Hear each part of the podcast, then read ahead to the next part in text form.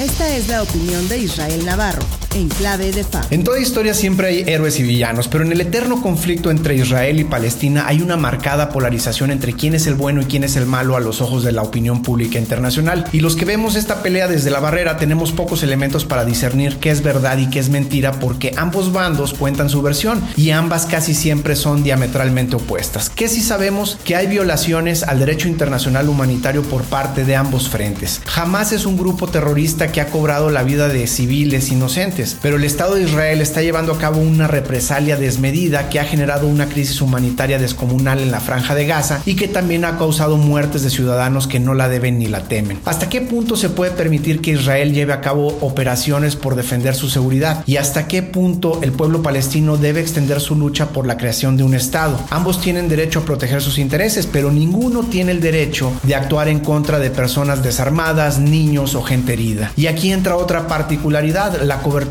mediática, porque a los que estamos del otro lado del charco nos queda medio lejos saber qué está pasando realmente. Y evidentemente el enfoque de la prensa internacional tiene tintes político-ideológicos. Los medios pro Estados Unidos tienen un sesgo hacia la versión israelí y existen medios más anti-yanquis que seguramente adoptan la versión gazatí. Adicionalmente está la postura de los organismos internacionales que en principio debería de ser de corte neutral, pero ante las atrocidades que se han visto, hasta el secretario general de la ONU ha decidido entrar al ruedo sesgándose hacia el lado palestino, lo cual tiene muy molesto a Israel. Con toda esta maraña de posturas viene una dimensión adicional, las calles, porque ahí es donde se demuestra la fuerza de un movimiento. Por eso las protestas no se han hecho esperar, miles de personas han marchado en defensa de Palestina o también mostrando su apoyo a Israel, y lo curioso es que mucha gente no tiene idea realmente de lo que ocurre en Medio Oriente, simplemente tienen la visión que les muestra la prensa que consumo y que como ya expliqué también tiene sesgos. No, el conflicto Israel-Palestina jamás no tiene una salida fácil, pero tampoco la tiene esta guerra de opinión en torno a él, porque ya existen muchos prejuicios entre las sociedades. Este es sin duda uno de esos casos donde la posverdad personal pesa más que la realidad. Yo soy Israel Navarro, les recuerdo mi Twitter arroba Navarro Israel. Nos escuchamos a la próxima.